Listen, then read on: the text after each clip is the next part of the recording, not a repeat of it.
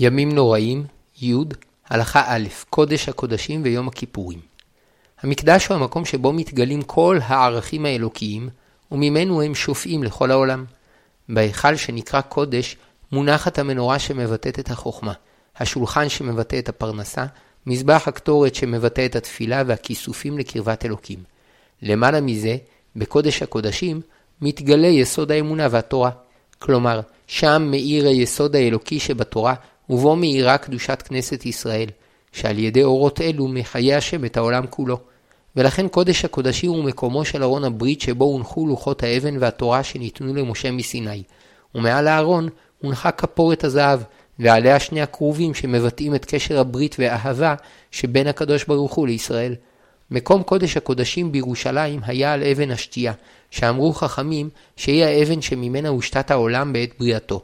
ומחיצה הייתה בין קודש הקודשים לקודש, כדי להבדיל בין המדרגות, שכל קדושתו של הקודש נובעת מקודש הקודשים, ובלא המחיצה, אורו של קודש הקודשים היה מתעלה לגנזי מרומים, ולא היה יכול להשפיע אור וברכה לקודש, ומתוך כך לכל העולם.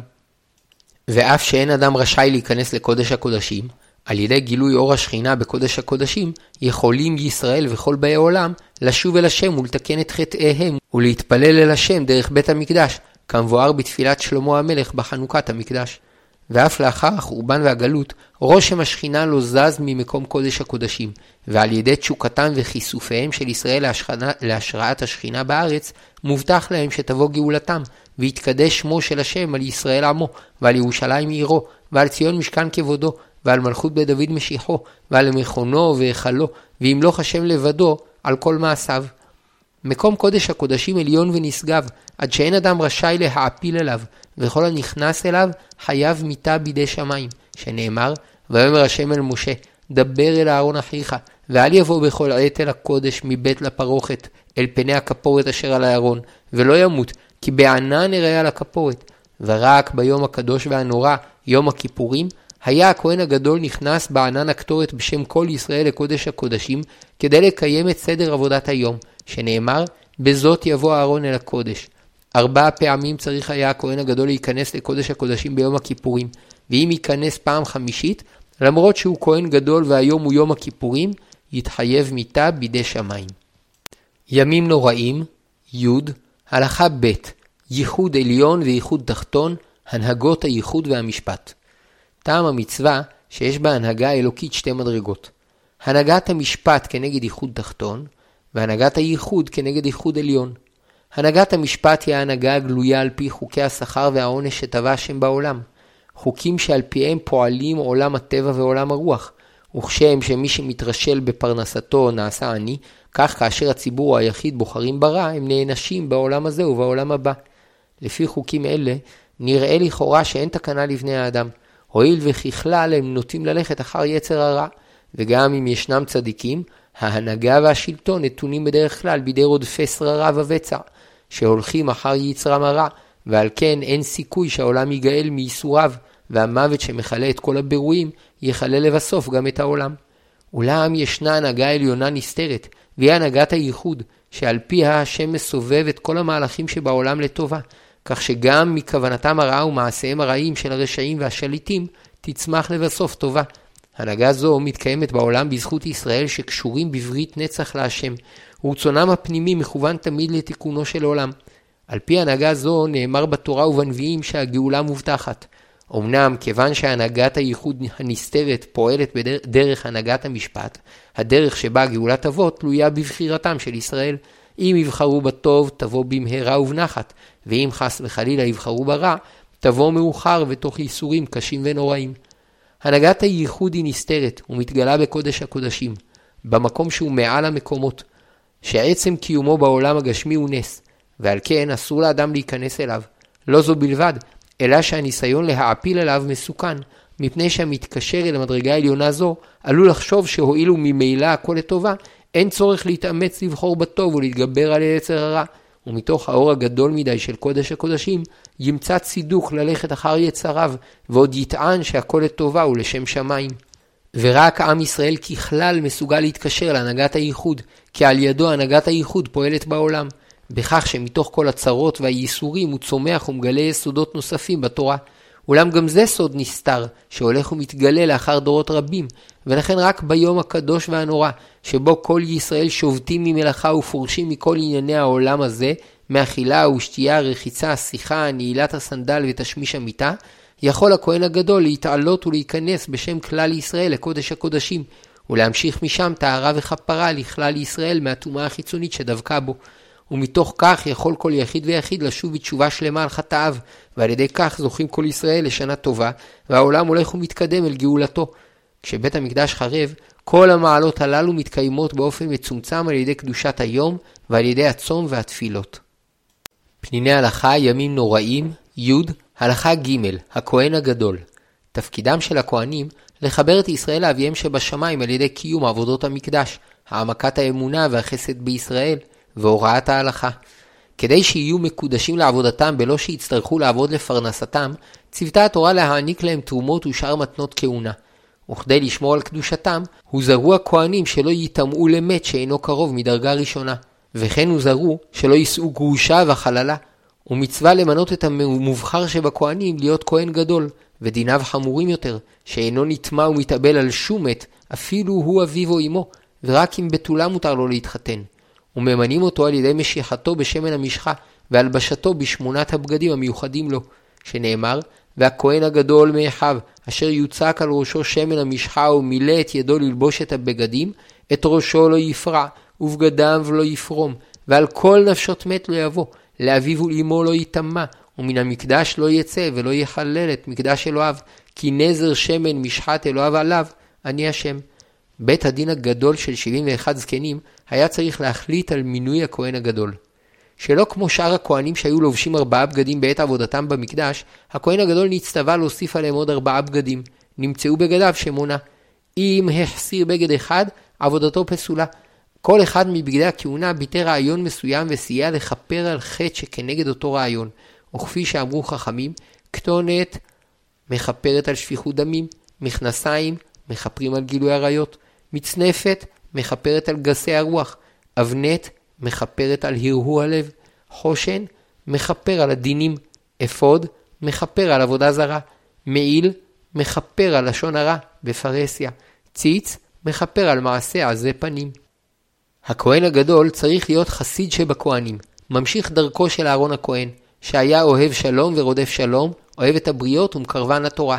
כדי לבטא את דבקותו בהשם, היה חקוק על הציץ שעל מצחו קודש להשם, וכדי לבטא את אהבתו ואחריותו לכלל ישראל, היו שמות האבות ושבטי ישראל חקוקים על אבני החושן שעל ליבו, ואף על השרשרות שהיו על כתפיו קבעו שתי אבנים יקרות, וחקקו בהן את שמות השבטים. הכהן הגדול צריך להיות מובחר שבאחיו גם בכוח, חוכמה, נוי ועושר. ואם היו בו כל המעלות ולא היה עשיר, אחיו הכהנים היו נותנים לו ממונים שלהם, כדי שיהיה כליל המעלות. אם מינו לכהן גדול מי שאינו חסיד ואינו בעל מעלות, בדיעבד דינו ככהן גדול, וכל דיני הכהן הגדול חלים עליו. אמנם מובן שככל שהכהן הגדול היה צדיק יותר, כך הצליח בעבודתו לקרב יותר את ישראל לאביהם שבשמיים.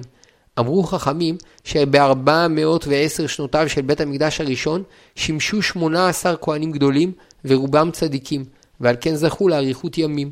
ואילו ב-420 שנותיו של בית המקדש השני שימשו יותר מ-300 כהנים גדולים, ומהם שלושה צדיקים ששימשו שנים רבות, וכמעט כל השאר לא היו צדיקים, והיו קונים את כהונתם מהשלטון בכסף, ולא הוציאו את שנתם, וזהו שנאמר, יראת השם תוסיף ימים, ושנות רשעים תקצורנה.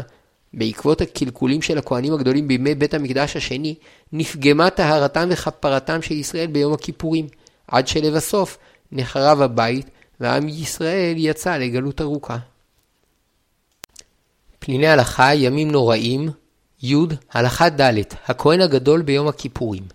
במשך ימות השנה, כל הכהנים כשרים להקריב את הקורבנות ולהקטיר את הקטורת ולהיטיב את הנרות.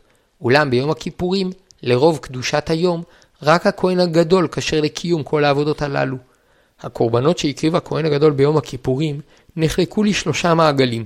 הראשון, קורבנות התמיד שמקריבים בכל יום, שהם שני כבשים, האחד בבוקר לפני כל הקורבנות, והשני בין הארבעים לאחר כל הקורבנות. בכלל מעגל זה גם הקטורת שהיו מקטירים על מזבח הזהב פעמיים ביום, בבוקר ובין הערביים, וכן הטבת הנרות והדלקתם. במעגל השני, קורבנות מוסף, בדומה למה שמקריבים בראשי חודשים ומועדים, שביום הכיפורים הם פר אחד, איל אחד, ושבעה כבשים לעולה, ושעיר אחד לחטאת. המעגל השלישי הוא המיוחד ליום הכיפורים, ובו פר לחטאת שנועד לכפרה על הכהן הגדול ואחיו הכהנים, ועמו איל לעולה. אותם קנה הכהן הגדול מכספו. ועוד שני שעירי עזים לכפרת ישראל, אחד לחטאת והשני שעיר המשתלח. הכהן הגדול היה חייב להיות נשוי בעת שהוא מקיים את עבודת יום הכיפורים, שנאמר, וכיפר בעדו ובעד ביתו, ביתו זו אשתו. ואף שלקראת יום הכיפורים היה הכהן הגדול צריך לפרוש מאשתו שבעה ימים, כדי להתקדש ולהיטהר לקראת עבודת היום, מכל מקום, הוא יכול לעשות זאת רק בתנאי שיש לו אישה, משום שכל מי שאינו נשוי, אינו נחשב אדם שלם, והוא שרוי בלא שמחה וברכה וטובה ותורה וחומה ושלום, ועליו להיות נשוי לאישה אחת, ואם היו לו שתי נשים, פסול לעבודת יום הכיפורים. כי רק כאשר יש לו אישה אחת, האהבה והאחדות ביניהם יכולה להיות שלמה, וכשם שהוא באחדות, כך הוא יכול לקשר ולאחד את כל ישראל לאביהם שבשמיים. כהן נוסף היו מתקינים, כדי שיוכל להחליף את הכהן הגדול במקרה שיטמא או ימות. ימים נוראים, י, הלכה ה' בגדי הכהן הגדול ביום הכיפורים. כל מעשי התמידים והמוספים, בדומה לכל שאר הימים והחגים, היה עושה הכהן הגדול בשמונת בגדיו, כותונת, מכנסיים, מצנפת ואבנת, חושן, אפוד, מעיל וציץ. הכותונת, המכנסיים והמצנפת היו לבנים, ובשאר הבגדים היו צבעים שונים ובחלקם מעורב זהב. בכל אחד מחוטי האפוד והחושן שהיו מתכלת וארגמן, בורדו, ותולעת שני, כתום, ושש, לבן, היה שזור גם חוט זהב. פעמוני המעיל היו מזהב. וכן הציץ שעל מצחו, והשרשרות והטבעות של החושן והאפוד היו מזהב, וכן אבני החושן היו משובצות בזהב. בכך היו בגדי הכהן הגדול עשירים בכל הגוונים המפוארים, וביטאו את התפשטות הקדושה בעולם הזה על כל מרכיביו. כל בגד ביטא רעיון בפני עצמו, וכיפר על עוון שכנגדו. לכן, אם חיסר הכהן הגדול אפילו בגד אחד, עבודתו פסולה, כי הופעתו השלמה נפגמה. אולם את העבודות שהיה עושה ביום הכיפורים בקודש הקודשים, היה צריך לעשות בארבעה בגדי לבן מפשתן, שנאמר, בזאת יבוא אהרון אל הקודש, כתונת בד קודש ילבש, ומכנסי בד יהיו על בשרו, ובאבנת בד יחגור, ובמצנפת בד יצנוף, בגדי קודש הם. ואם עשה אותם בבגדי זהב, עבודתו פסולה. משום שבעבודה המיוחדת של יום הכיפורים, צריך הכהן הגדול להתעלות לגמרי אל מעבר לענייני העולם הזה. ואף שבכל ריבוי הגוונים שבעולם הזה יש מעלות, בצידן של המעלות יש גם חסרונות וחטאים, וכדי לכפר עליהם, עליו להתעלות אל מדרגת האחדות הפשוטה, שמעבר לגוני העולם ורמוזה בצבע הלבן. וזהו שאמרו חכמים, מפני מה אין כהן גדול נכנס בבגדי זהב לפני ולפנים לעבוד עבודה, לפי שאין קטגור נעשה סנגור. הזהב הוא המתכת המפוארת ביותר, ועל כן ממנו עשו את כלי המקדש, לגלות את תפארת הקדושה בעולם הזה. אולם יחד עם הפאר שבו, הזהב גם גורם לחטא רדיפת הממון והתאוות, ולכן הוא גם מזכיר את חטא העגל, שאמרו חכמים שמפני הזהב והעושר שהיו לישראל בצאתם ממצרים, נגררו אחר יצר הרע, וחיפשו לעצמם אליל גשמי ועבדו עבודה זרה. ולכן, בבוא הכהן הגדול לקודש הקודשים, כדי לתאר את האמונה מהשיגים שדבקו בה, עליו לפשוט בגדי זהב, וללבוש בגדי לבן. פניני הלכה, ימים נוראים, פרק י' הלכה ו', טבילות וקידוש ידיים ורגליים. מצווה מהתורה שכהן שנכנס לעבוד במקדש, אפילו הוא טהור, יקדש את ידיו ורגליו. ועוד הוסיפו חכמים וציוו שיטבול את כל גופו. וכל זמן שהוא ממשיך לעבוד במקדש, אינו צריך לחזור לקדש את ידיו ורגליו ולטבול.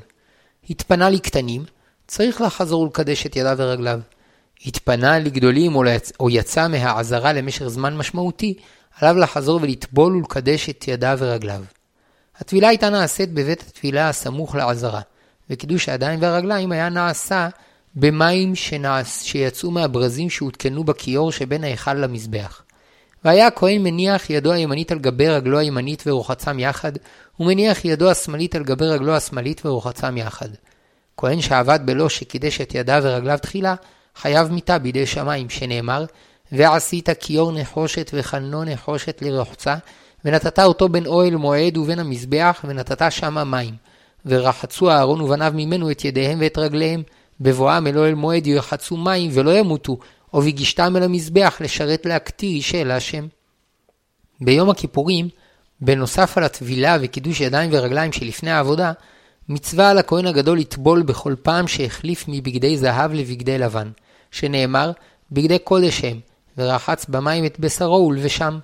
ובכל פעם שהחליף מבגדי לבן לבגדי זהב, שנאמר, ובא אהרון אל האוהל מועד, ופשט את בגדי הבד אשר לבש בבואו אל הקודש, והניחם שם, ורחץ את בשרו במים במקום קדוש, ולבש את בגדיו.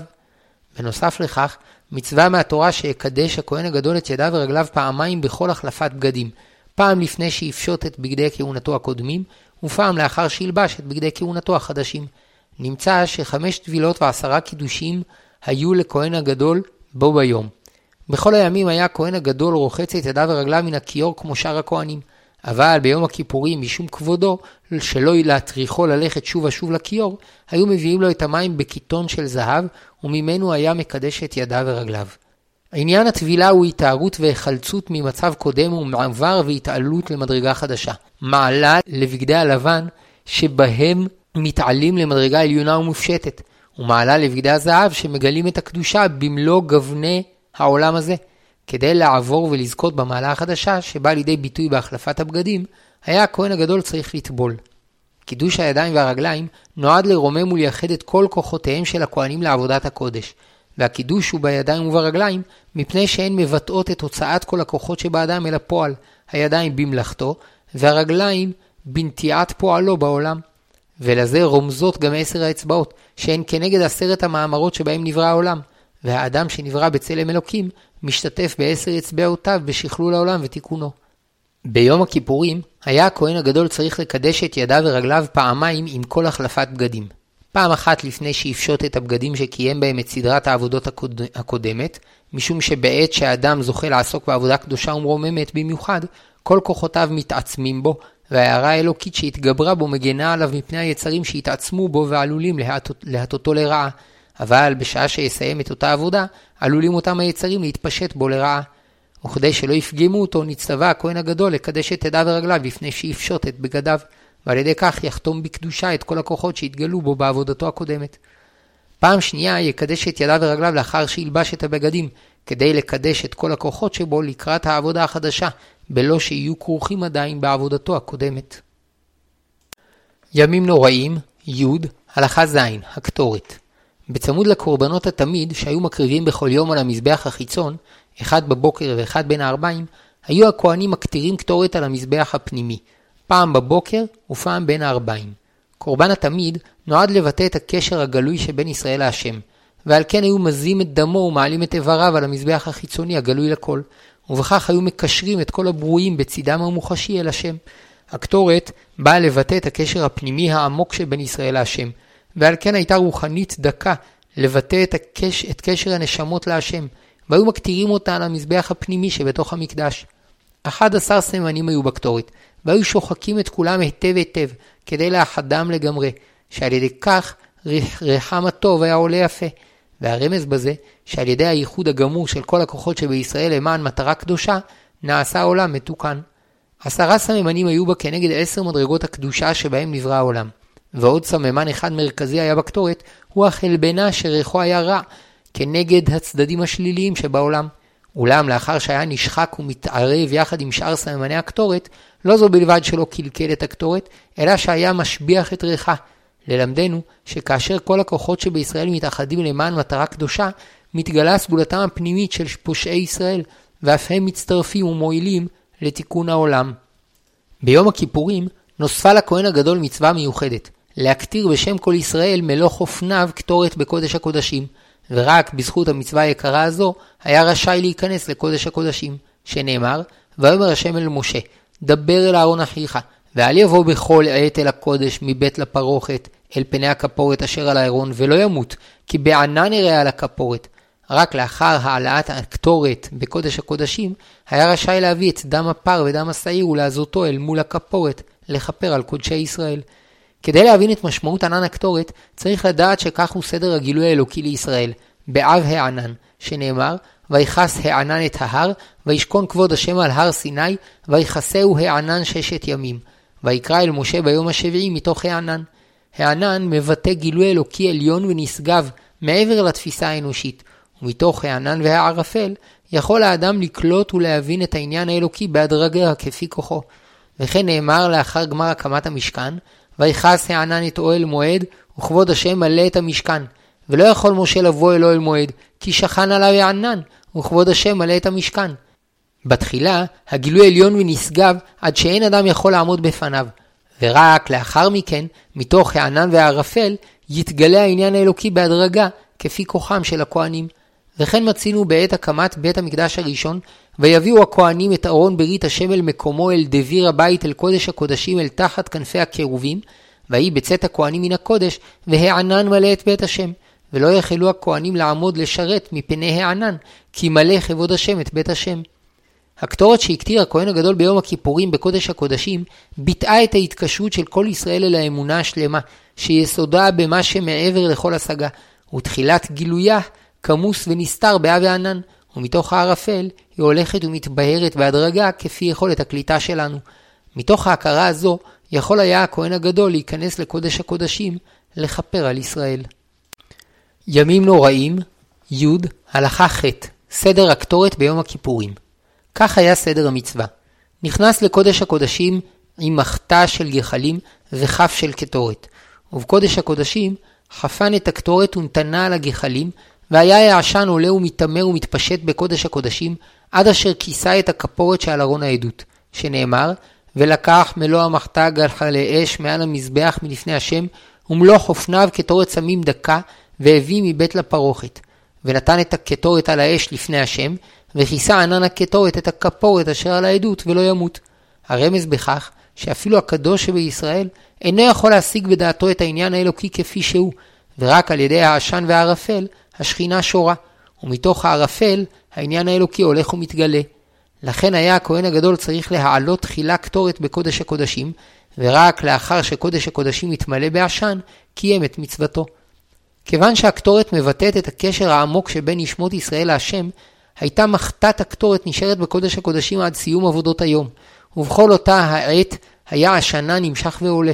ובסיום עבודות היום, היה הכהן הגדול נכנס בשם כל ישראל לקודש הקודשים, נפרד ונוטל את המחתה ויוצא. שיעור הקטורת שהיה מקטיר בקודש הקודשים היה כשיעור מלוא חופניו, לא יותר ולא פחות. לרמוז שכל כוונתו ופועלו של הכהן הגדול היו מוקדשים לכלל ישראל. אמרו חכמים שמלאכה זו של חפינת הקטורת מהכף אל תוך ידיו בלא שיפול פירוע ארצה, הייתה מהקשות שבמקדש. הרמז בכך שצריך הכהן הגדול להתאמץ לקשר את כל הכוחות שבישראל אל קודש הקודשים, בלא לאבד אפילו ניצוץ אחד. הקטורת שהיו מקטירים בכל יום, הייתה נכתשת היטב עד שתהיה דקה, ומעלה יתרה הייתה בקטורת שהיה הכהן הגדול מקטיר בקודש הקודשים, שהיו חוזרים לכתוש אותה לקראת יום הכיפורים, כדי שתהיה דקה מן הדקה. הקטישה מבטאת את איחוד כל חלקיקי הקטורת זה עם זה, והקטורת שנועדה לקודש הקודשים, הייתה צריכה לבטא אחדות עמוקה יותר. פניני הלכה, ימים נוראים, י, הלכה ט', שני השעירים והפר. עובדה מופלאה אנו מוצאים בסדר כפרת יום הכיפורים.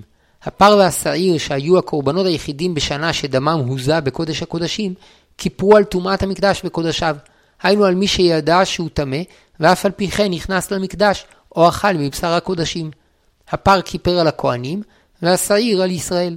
לעומתם, השעיר שנשלח לעזאזל, כיפר על כל שאר החטאים. והשאלה, איך ייתכן שהפר והשעיר שדמם הוזה בקודש הקודשים מכפרים על עוון אחד בלבד, ואילו השעיר לעזאזל מכפר על כל שאר החטאים. אלא שיש כאן רעיון עמוק וחשוב מאוד.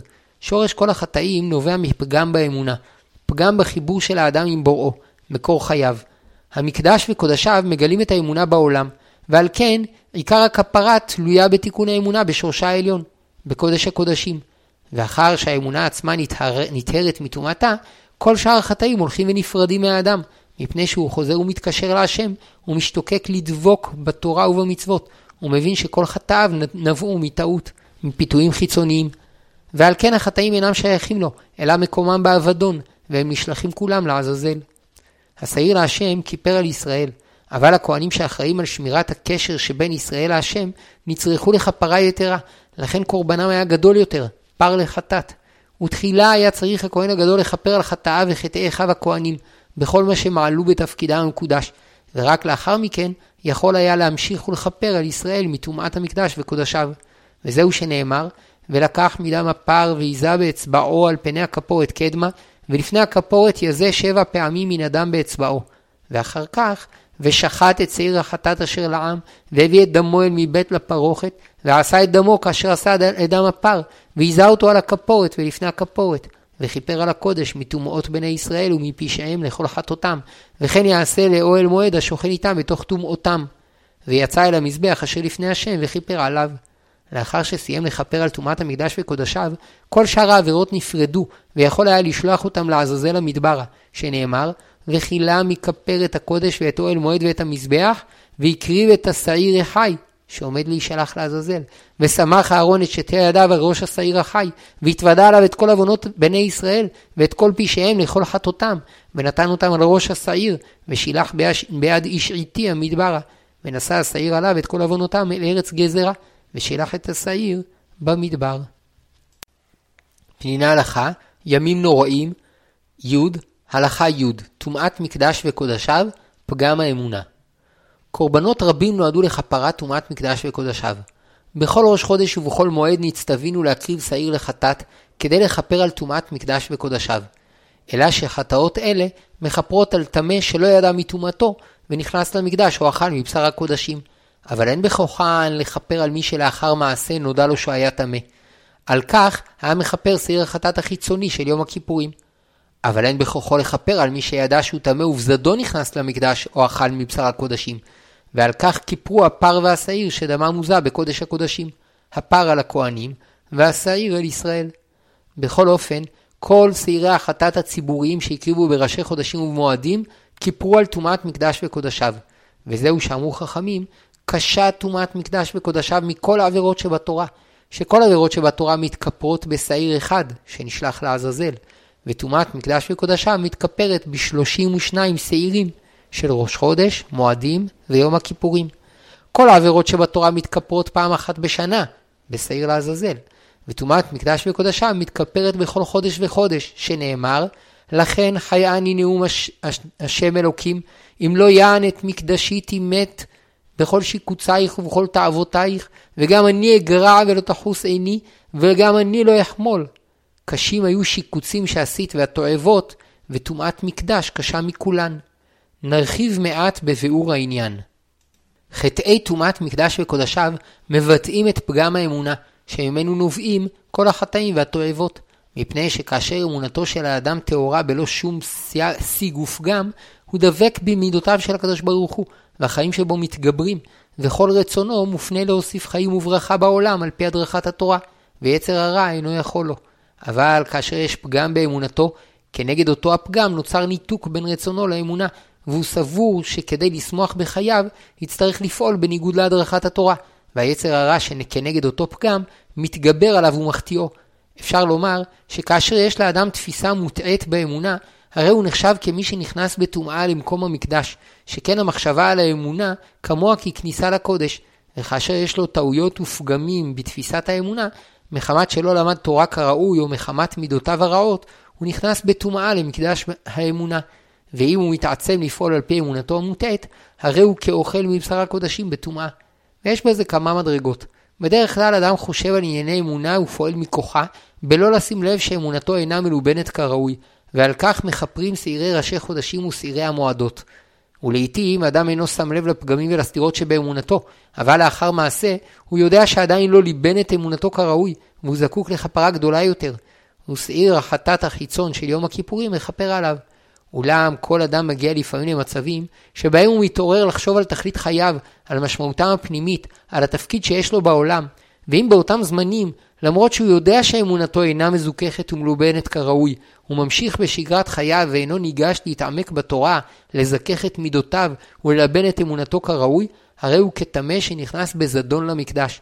ואם הוא מתעצם להתחזק בדרכו הקודמת על סמך אמונתו הפגומה בלא לערוך חשבון נפש, הרי הוא כטמא שאוכל בזדון מבשר הקודשים. וזה החטא הנורא ביותר, כי בעטיו האדם מאבד את עולמו. אור אלוקי האיר פתאום בנשמתו, לרגע הוא נכנס למקום המקדש שבנשמתו, אבל במקום לתאר עצמו, ללבן את אמונתו ולכוון את חייו, הוא נותר בטומאתו והמשיך בשגרת חייו. לכן רק הפר והשעיר שדמם הוזה בקודש הקודשים יחד עם תשובה, יכולים לכפר על כך. ימים נוראים, י, הלכה י"א, סדר הכפרה על הקודש, הזעת דם הפר והשעיר. שלוש מדרגות בסדר הזעת דם הפר ודם השעיר שנועדו לכפר על הקודש מטומאות בני ישראל ומפשעיהם לכל חטאותם. תחילת הכפרה בקודש הקודשים, היינו בתיקון שורש האמונה, בחינת ייחוד עליון, הקשורה בברית הנצח שבין השם לכלל ישראל, ברית שעל פיה הגאולה אינה תלויה בתשובה, כי השם מנהיג את העולם אל גאולתו, ובחירתו של האדם אינה יכולה לשנות זאת, אלא רק להשפיע על האופן שבו תגיע הגאולה, אם בנחת או בייסורים. וזו מדרגת קודש הקודשים, שמציאותו בעולם הזה היא נס, כי הוא מחבר את הנצח אל ההווה, את העולמות העליונים אל העולם הזה. והיה הכהן הגדול נעמד בין שני בדי הארון, ומזה כלפי ארון הברית והכפורת שעליו, הזעה אחת כלפי מעלה ושבע למטה, בתחילה עיזה מדם הפר ואחר כך מדם השעיר. בהזעת הדם יש ביטוי של התקשרות לברית עם השם במסירות נפש, שהדם הוא הנפש, ודם הפר כדם הכהן הגדול ואחיו הכהנים, ודם השעיר כדמם של ישראל. כל ההזעות היו כלפי כפורת הזהב שכיסתה את הארון, שבו נכללו כל הדרכות התורה ומצוותיה, ועל הכפורת היו הכרובים שביטאו את קשר הברית שבין השם לישראל. ונקרא שמה כפורת מלשון כפרה, כי היא רמזה לכך שמכל מעשיהם של ישראל מתגלה, מתגלה לבסוף האמונה וההנהגה האלוקית, ואפילו כשישראל חוטאים ועוברים על דברי תורה ונענשים, בסופו של דבר הכל יתגלגל לטובה, הכל יבהיק בשלמות כזהב. וכאשר מתקשרים למדרגה זו, גם חטאי האמונה החמורים ביותר מתכפרים. והיה הכהן הגדול צריך למנות בפיו את ההזעות, וכך היה מונה, אחת, אחת ואחת, אחת ושתיים, אחת ושלוש, אחת וארבע, אחת וחמש, אחת ושש, אחת ושבע. ההזעה כלפי מעלה מכוונת להתקשרות אל שורש האמונה האחדותית, אל ברית הנצח שבין השם לישראל, וכוונת שבע ההזעות כלפי מטה, להמשיך את האמונה והברית לכל שבע הבחינות שיש בעולם, שנברא בשבעה ימים. כדי שהאמונה והברית, שהם שורש הגאולה, יתגלו בעולם בשובה ונחת ולא בייסורים.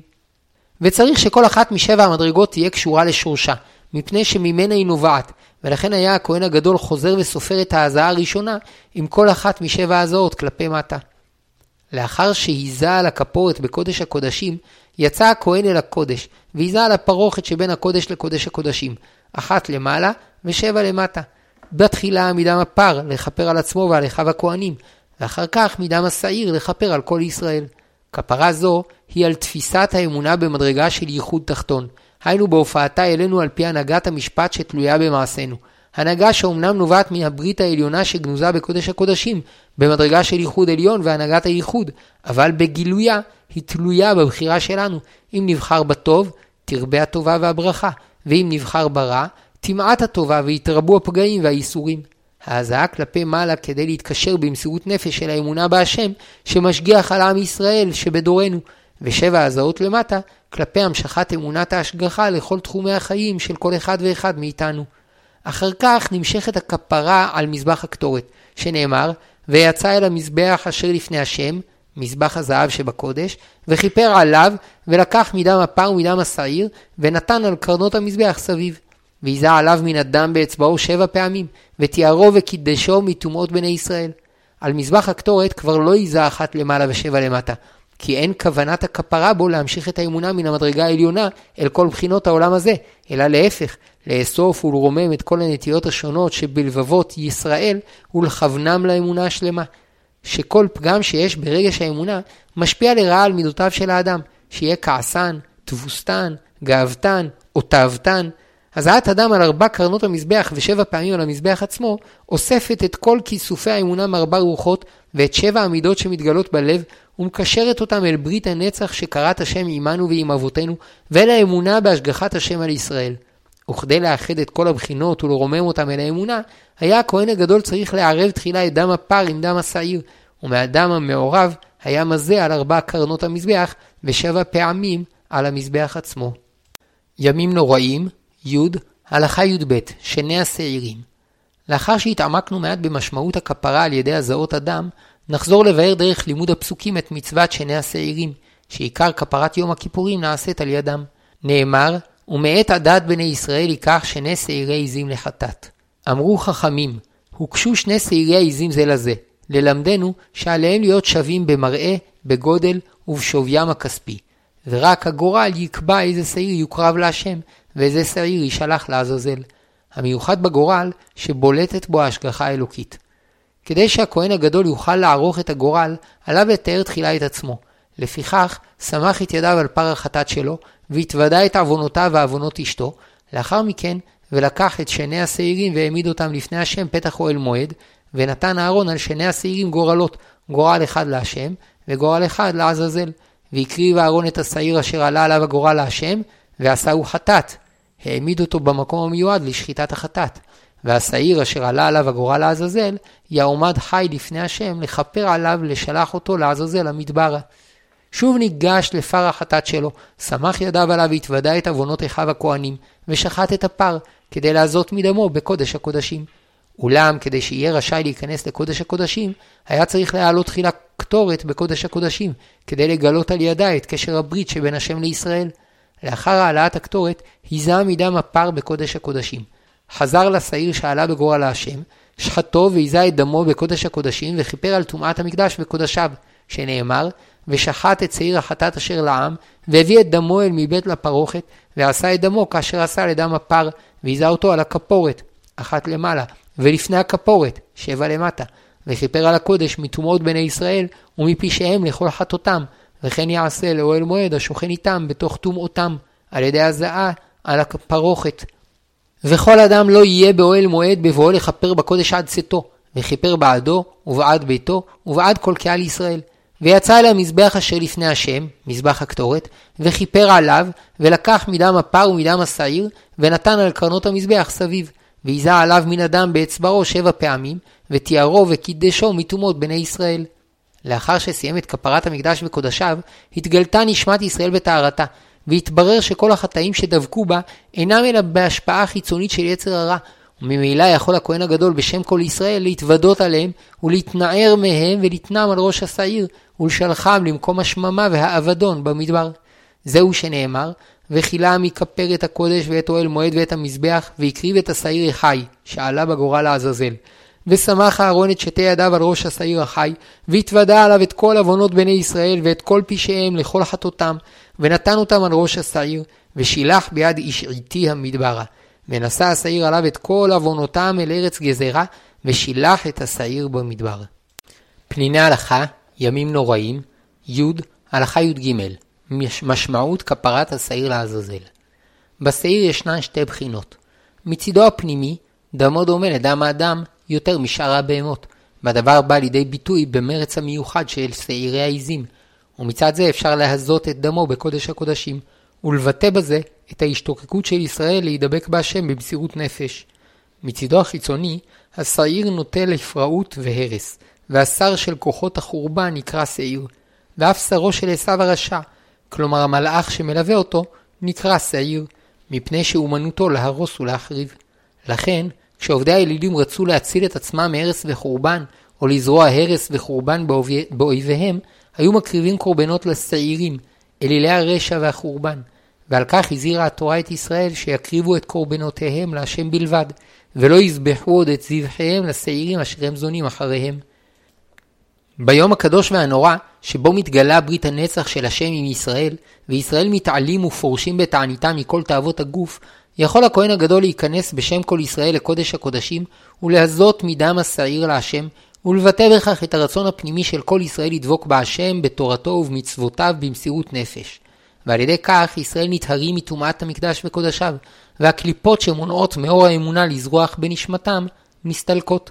והטוב והרע שהיו מעורבים בתוכם, הולכים ונפרדים זה מזה, ומתברר שכל החטאים שעשו אינם מצד עצמם, אלא מחמת השפעה חיצונית, שגרמה להם לחשוב שירוויחו דבר מהחטא. אבל באמת, החטאים הללו השחיתו את כוחותיהם לריק. וכאשר הרע נפרד מהטוב, הוא מאבד את כוחו ושוב אינו יכול להסית, שכן רק כאשר הרע מעורב בתוהו ובחיים, הוא יכול להרוס ולהחריב, אבל כאשר מפרידים אותו לבדו, הוא חוזר למקומו, לשממה, ונמוג. והדבר בא לידי ביטוי בשליחת השעיר שנושא את כל חטאי ישראל לעזאזל המדברה, למקום השממה והאבדון. עוד יש רעיון עמוק בשעיר המשתלח לעזאזל, שהוא דורון שציווה אותנו השם לשלוח ביום הכיפורים לסמאל, שר החבלה וההרס, ששוכן במדבר, מקום השממה והאבדון. וכדי שיהיה ברור שאין הכוונה שנעבוד אותו כדרך שנהגו עובדי עבודה זרה, מדגישה התורה, והשעיר אשר עלה עליו הגורל לעזאזל, יעומד חי לפני השם, לכפר עליו לשלח אותו לעזאזל המדברה. הרי שהוא עומד לפני השם, והשם הוא שמצווה לשולחו כדי לכפר על ישראל. כפי שאמרו חכמים, אמר סמאל לפני הקדוש ברוך הוא, ריבון כל העולמים, על כל אומות העולם נתת לי רשות להסטין, ועל ישראל אין אתה נותן לי? אמר לו, הרי יש לך רשות עליהם ביום הכיפורים אם יש להם חטא, ואם לאו, אין לך רשות עליהם. לפיכך נותנים לו שוחד ביום הכיפורים, שלא יבטל את ישראל, שלא יקריבו את קורבנם. ויש להעמיק בזה יותר.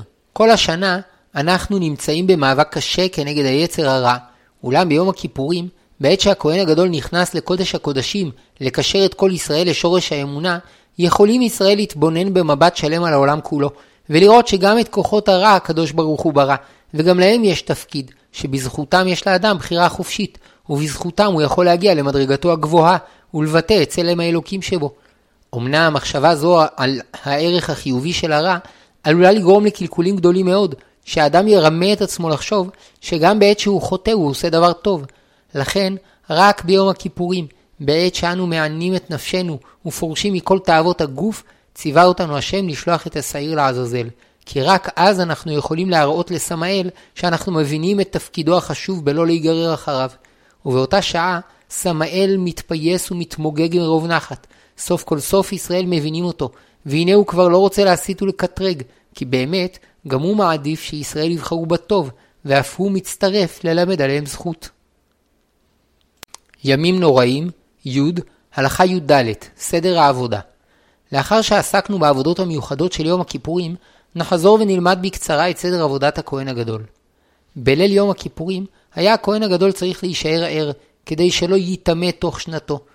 במשך הלילה היה עוסק בתורה יחד עם גדולי התורה יקירי ירושלים. אם היה יודע לדרוש, היה דורש, ואם לא ידע, היו קוראים ודורשים לפניו. במשך הלילה גם שוררו לפניו בדברי תפילה ושבח להשם. ביקש להתנמנם, פרחי כהונה היו מכים לפניו באצבע צרידה כדי שיתעורר. התעייף יותר, היו מציעים לו לעמוד על הרצפה הקרה. ואם היה עייף יותר, היו מציעים לו לקוד, היינו להשתחוות באופן שהוא עומד על רגליו וכל גופו כפוף למטה עד שראשו מגיע לרצפה.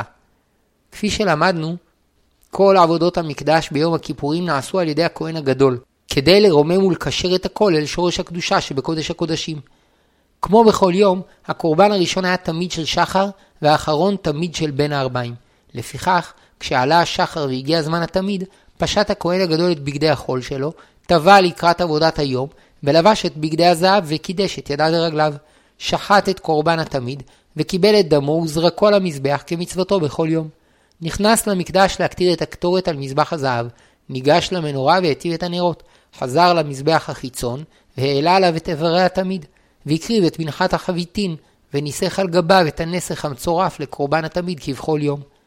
מתוך כך המשיך והקריב את המוספים, פר אחד ושבעה כבשים, שכבר למדנו שבקדושת עבודת יום הכיפורים יש שלושה שלבים. הראשון, התמיד שנעשה בכל יום, השני, המוספים כדוגמת מוספי ראש, ראשי חודשים ומועדים. מתוך כך היה ממשיך לעלות לשלב השלישי, היינו לעבודה המיוחדת של יום הכיפורים. קידש ידיו ורגליו ופשט בגדי זהב, טבל ולבש בגדי לבן, וחזר וקידש ידיו ורגליו. אולם לפני שהיה יכול להקריב את השעיר להשם ולהיכנס לקודש הקודשים כדי לכפר על כלל ישראל, היה צריך הכהן הגדול לכפר תחילה על עוונותיו בווידוי וקורבן. כך מידת הדין נוהגת, מוטב יבוא זכאי ויכפר על החייב, ואל יבוא חייב ויכפר על החייב. לכן נצטווה להביא תחילה פר לחטאת ולהתוודות עליו את עוונותיו ועוונות אשתו, וזהו שנאמר, בזאת יבוא אהרון אל הקודש, בפר בן בקר לחטאת. שלא כמו שאר הקורבנות יום הכיפורים שנקנו מקופת הציבור, את הפר לחטאת ואת העי לעולם צורף אליו, היה צריך הכהן הגדול לקנות בכספו, כדי שכפרתו האישית תהיה שלמה, שנאמר, והקריב אהרון את פר החטאת אשר לו, וכיפר בעדו ובעד ביתו. ימים נוראים, י. הלכה ט"ו, סדר וידויי הפר, שחיטתו והקטורת. העמיד את פרעה בין האולם למזבח, ראשו לצד דרום ופניו מופנות למקדש שבצד מערב. נעמד הכהן הגדול בצד מזרח של הפר, כשפניו לצד המקדש, סמך את שתי ידיו על ראש הפר, ובשמיכתו כאילו אמר, מה שהיה צריך להיעשות בי כעונש של חטאי, ייעשה בפר זה שהבאתי לכפרת עוונותיי. וידוי יום הכיפורים היה מיוחד ושונה מכל הווידויים, מפני שהיה מזכיר בו שלוש פעמים את השם המפורש שאין אדם רשאי לאומרו. יש אומרים שהוא שם בין ארבע אותיות ככתוב בתורה, ויש אומרים שהוא שם בין ארבעים ושתיים אותיות. בכל פעם שהוציא הכהן הגדול את השם המפורש מפיו, היו הכהנים והעם העומדים באזהרה קוראים ומשתחווים ואומרים, ברוך שם כבוד מלכותו לעולם ועד. והיה בזה ביטוי עמוק של התבטלות וחזרה בתשובה. וזה היה נוסח הווידוי. אנא השם, חטאתי, עוויתי, פשעתי לפניך אני וביתי, אשתי. אנא ושם, כפר נא לחטאים ולעוונות ולפשעים שחטאתי ושעוויתי ושפשעתי לפניך אני וביתי, ככתוב בתורת משה עבדיך, כי ביום הזה יכפר עליכם לתאר אתכם מכל חטאותיכם לפני השם תטהרו. לאחר שהתוודה על עוונות עצמו, יכול היה הכהן הגדול לכפר על ישראל. תחילה ניגש להטלת הגורל על שני השעירים, האחד להשם, כדי לכפר על עוונות ישראל שבמקדש, השני לעזאזל, לכפר על כל שאר העוונות. כשהיה הכהן הגדול מכריז על השעיר שעלה בגורל להשם שהוא חטאת להשם, היה מזכיר את השם המפורש. והכהנים והעם שהיו עומדים באזהרה, היו קוראים ומשתחווים ואומרים, ברוך שם כבוד מלכותו לעולם ועד. על צוואר השעיר להשם, וכן על קרני השעיר לעזאזל, היה קושר לשון של זהורית, סרט כתום אדום. ועדיין לא היה יכול להמשיך בסדר כפרת ישראל, מפני שעדיין לא כיפר על אחיו הכהנים, שהם האחראים על ענייני הקודש בישראל. לשם כך חזר לפרעה, סמך את שתי ידיו עליו, והתוודה עבור אחיו הכהנים. אנא השם, חטאתי, עוויתי, פשעתי לפניך אני וביתי ובני אהרון עם קדושך. אנא ושם, כפר נא לחטאים ולעוונות ולפשעים שחטאתי ושעוויתי ושפשעתי לפניך אני וביתי ובני אהרון עם קדושך. ככתוב בתורת משה עבדיך, כי ביום הזה יכפר עליכם לתאר אתכם מכל חטאותיכם לפני השם תטהרו. אחר כך שחט את הפר וקיבל את דמו בכלי, אבל עדיין לא היה רשאי להיכנס לקודש הקודשים כדי לעזותו, מפני שעוד לא הקטיר שם את הקטורת המיוחדת של יום הכיפורים, שמבטאת את קשר הברית שבין ישראל להשם. מאידך, לא היה רשאי להיכנס עם הקטורת לקודש הקודשים, לפני ששחט את הפר שעליו התוודה את עוונותיו ועוונות אחיו הכהנים. לפיכך, אחר שחיטת הפר נתן את הדם לכהן אחר, ונכנס להקטיר את הקטורת, שנאמר, ושחט את פר החטאת אשר לו, ולקח מלוא המחתה גחה לאש מעל המזבח מלפני השם, ומלוא חופניו כתורת סמים דקה, והביא מבית לפרוכת, לקודש הקודשים. ונתן את הקטורת על האש לפני השם, וכיסה ענן הקטורת את הכפורת אשר על העדות ולא ימות. לאחר שעשן הקטורת כיסה את הכפורת שעל הארון, יצא מקודש הקודשים, והתפלל בהיכל תפילה קצרה, ולא היה מעריך בתפילתו, כדי שלא להבעיט את העם בחשש שמא מת בקודש הקודשים. נטל את דם הפר, וחזר ונכנס לקודש הקודשים, ועמד בין שני בדי הארון, ועיזה אל מול הכפורת שמעל הארון, אחת למעלה ושבע למטה, שנאמר, ולקח מדם הפר ועיזה ואצבעו על פני הכפורת קדמה, ולפני הכפורת יזה שבע פעמים מן הדם באצבעו, והיה מונה את הזעותיו. בסוף ימי בית המקדש הראשון הארון נגנז, ומאז ובמשך כל ימי בית המקדש השני היה הכהן מזה לכיוון אבן השתייה. למרות שעוד לא השלים את סדר הזעת דם הפר לכפרתו וכפרת אחיו הכהנים, הניח את המזרק שבו דם הפר בהיכל על קן של זהב, ויצא מהמקדש כדי לשחוט את השעיר להשם עבור ישראל. מפני שכפרת הכהנים וישראל צריכה להיות משולבת, שכל כפרתם של הכהנים למען ישראל, ולא ייתכן שהכהנים יסיימו את כפרתם בלא להצמיד עליהם את כפרת ישראל. ימים נוראים, י. הלכה ט"ז, שחיטת השעיר וסיום ההזעות. יצא מהמקדש ושחט את השעיר שעלה בגורל השם, קיבל את דמו ונכנס לקודש הקודשים. עמד בין שני בד... הבדים של אהרון ועיזה אחת למעלה ושבע למטה, שנאמר, ושחט את שעיר החטאת אשר לעם, והביא את דמו אל מבית לפרוכת, ועשה את דמו כאשר עשה לדם הפר, והיזה אותו על הכפורת ולפני הכפורת, וכיפר על הקודש מטומאות בני ישראל ומפשעיהם לכל חטאותם.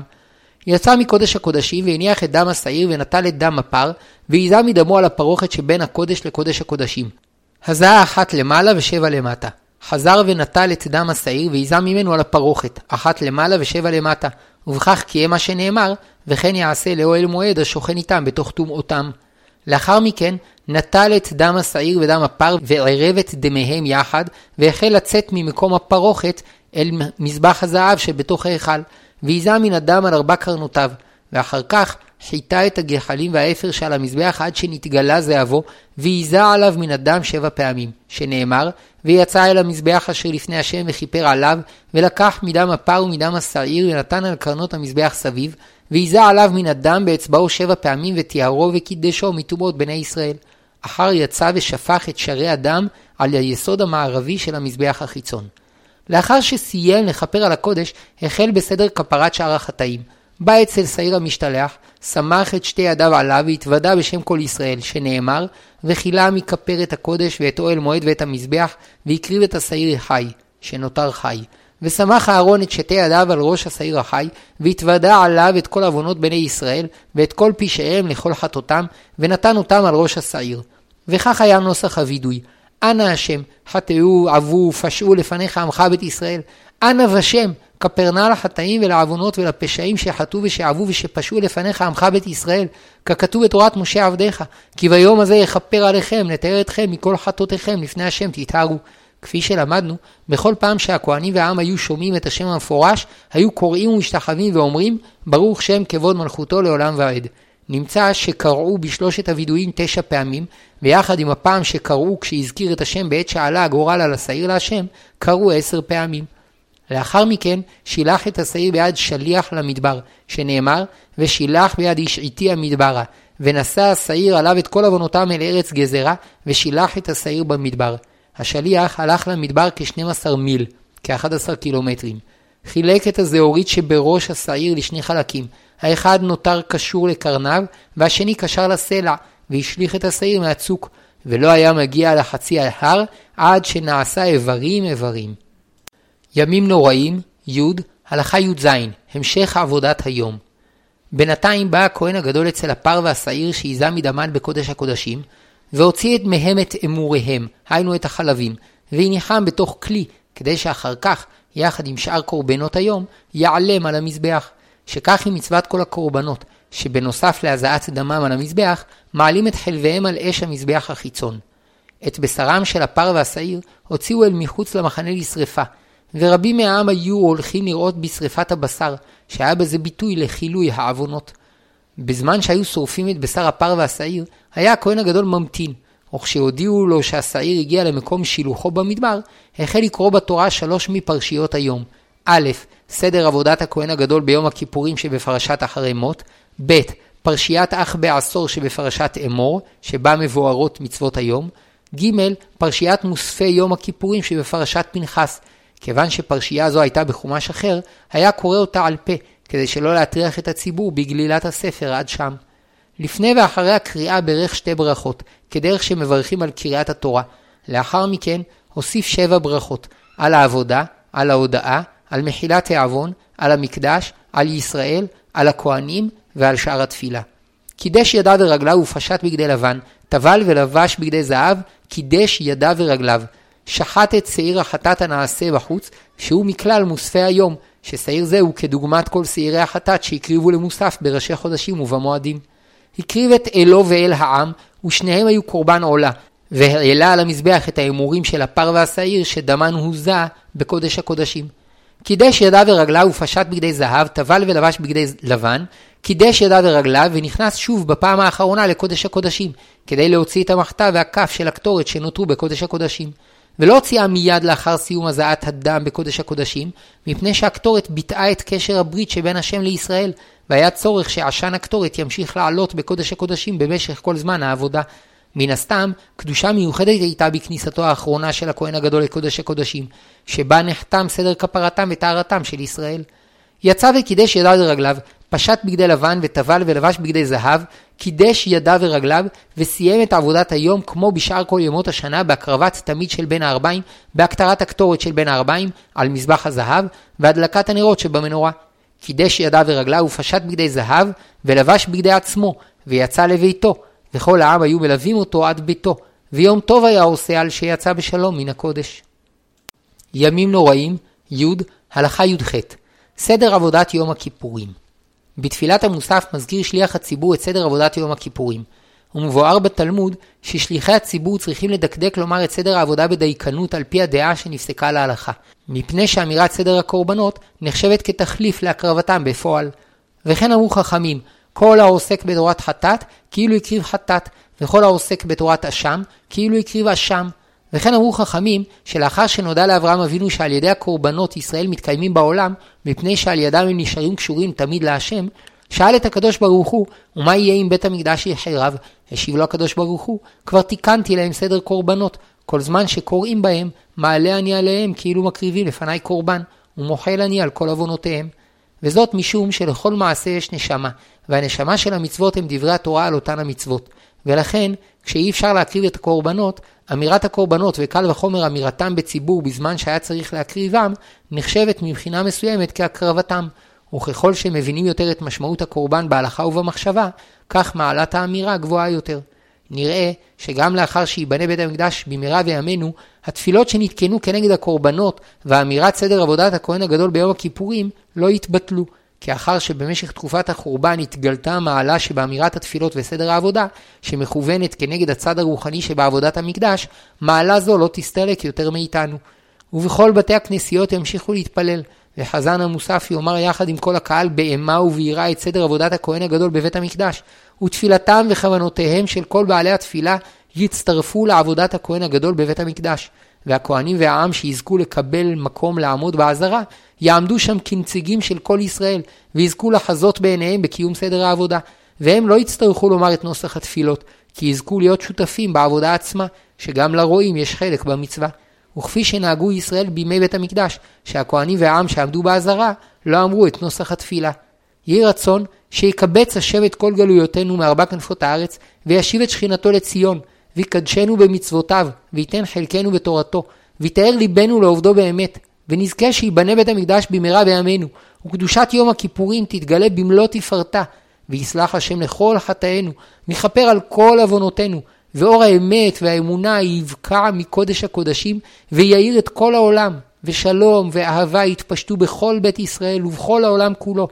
וינחם השם את ציון ואת כל חורבותיה, ויעשה מדברה כעדן וערבתה כגן השם, ששון ושמחה יימצא בה, תודה וכל זמרה. ופדויי השם ישובון, ובאו ציון ברינה, ושמחת עולם על ראשם, ששון ושמחה ישיגון, נסו יגון ואנחה.